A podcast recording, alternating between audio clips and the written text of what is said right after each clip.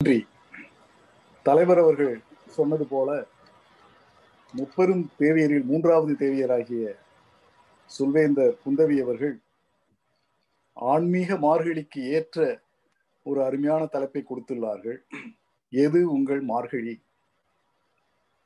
மார்கழி என்றவுடன் எனக்கு உடனே நினைவுக்கு வருவது எனது பள்ளி பருவத்து மார்கழி தான் அதுதான் எனது மார்கழி. அதற்கு பிறகு எத்தனையோ மார்கழி மாதங்கள் வந்திருக்கின்றன. ஆனால் அங்கே எனது சொந்த ஊரிலே திரு உத்தர கோசமங்கை நீங்கள் கேள்விப்பட்டிருக்கலாம். மரகத நடராஜர் இருக்கக்கூடிய அந்த சமீபத்தில் தான் ஆருத்ரா தரிசனம் கூட மிக சிறப்பாக நடைபெற்றது. அந்த திருவுத்தர கோசமங்கையிலே எனது பள்ளி பருவத்திலே அந்த காலை நேரத்திலே என்னை பூசணிப்பு பறித்து வர அனுப்புவார்கள். எனது சின்னம்மாக்கள் வாசல் நிறைய பெரிய பெரிய கோலங்களை போட்டு வைத்து அந்த கோலங்களுக்கு நடுவிலே சாணியை வைத்து நான் கொண்டு வந்த அந்த பூசணிப்பூ அதற்கு நடுவிலே வைத்து அழகு செய்வார்கள். அது முதல் நினைவு.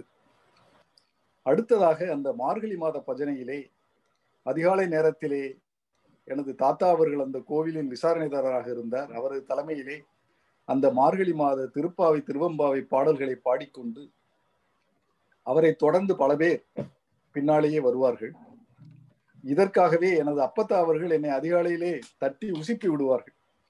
தூக்க கலக்கத்தோடு எழுந்து அந்த மார்கழி மாத பஜனை பாடல்களை கேட்ட அனுபவம் அது எனது மார்கழி என்று இன்னும் என் நினைவில் வைத்திருக்கிறது. அதற்கு அடுத்ததாக அதிகாலையிலே அங்கே குளித்துவிட்டு கோயிலுக்கு சென்று அங்கே கிடைக்கின்ற அந்த உண்ட உண்டக்கட்டி என்று சொல்வார்கள். அந்த சுண்டலையும் உண்டக்கட்டியையும் வாங்கி அந்த பூஜை எப்பொழுது முடியும் அந்த உண்டக்கட்டி எப்போது கிடைக்கும் என்று காத்திருக்கிற அந்த மார்கழி மாதமும் என் நினைவுக்கு வருகிறது.